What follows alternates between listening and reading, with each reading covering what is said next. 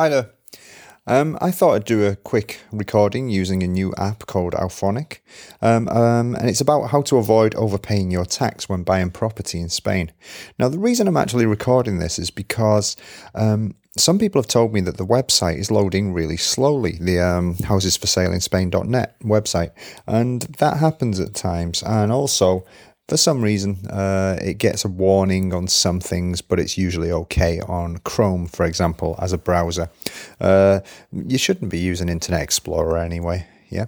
So, anyway, how to avoid overpaying your tax when buying property in Spain. So, very simply, when you purchase a property in Spain, you have to pay tax on the purchase. Currently in Valencia, for new and used properties, the tax is 10%.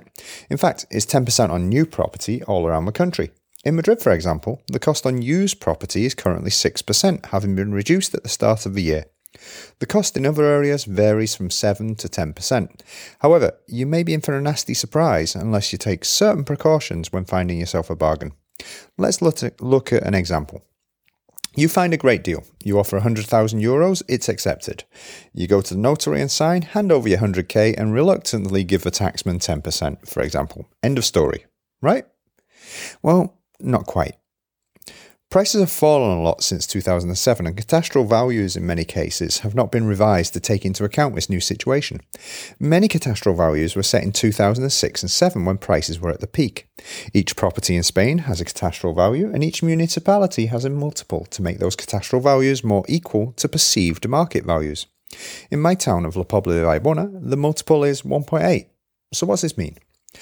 Let's assume the property was in my town. The property was sold at 100,000 euros and the cadastral value, which you can find on the last payment of the local council tax, the IBI, is 80,000 euros. That 80,000 euros is then multiplied by 1.8 to give us a figure of 144,000 euros.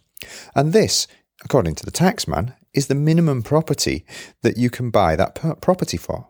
Minimum price, sorry.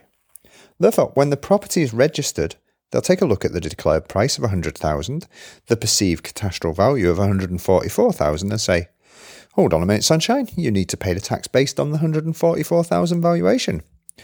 This will not only cost you an extra 4,400 euros, but also a fine and the costs of not having declared the minimum value. Most people just get on with it and pay when in this situation, but you don't have to. Just before you read on or listen, you need to know why this system exists. Traditionally in Spain, there were two prices the official price you paid and the black money that was paid in hand to the seller under the table so that both parties reduced their tax bill. The seller any capital gains tax and the buyer their purchase tax, the ITP. It was never condoned, but everybody did it. To avoid this, the government and taxman put up these artificial minimum values, meaning that even though they were getting ripped off, at least they got a minimum amount from it.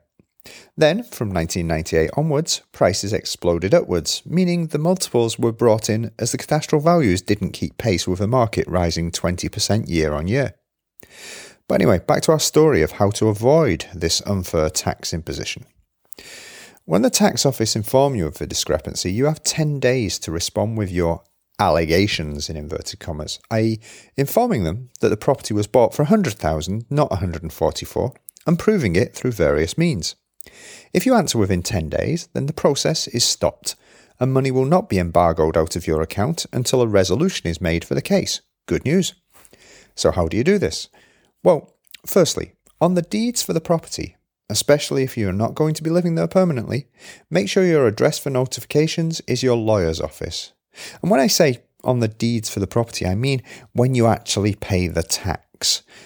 When you go into the tax office or your lawyer goes in and pays the tax that is due, make sure that any notifications go to your lawyer's office. And then when he receives the news of any potential embargo, he can immediately put in the necessary appeal, alegación, to stop the process.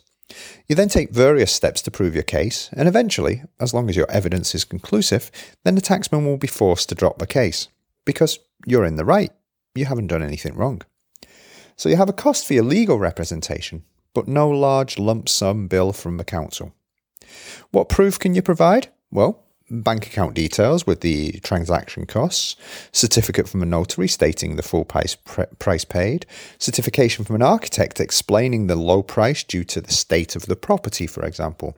and a few other ways which we'll keep under our hat for a moment, but if you want to know, just get in touch. This situation is becoming more and more the norm as prices have dropped and cadastral values have not been revised. However, if you are clever and prepare well, even when you buy a great deal of property, a great deal of a property below the minimum cadastral value stipulated by the council, you will still not have to pay the extra tax. You just need to have your proof ready. Better to prepare for the worst rather than try to claim against money taken out of your account directly from a taxman, because I will tell you now, you will never get that back. If you need to know more, or if you're going to be buying property and would like to have your interests protected, just let us know. We'll help you out.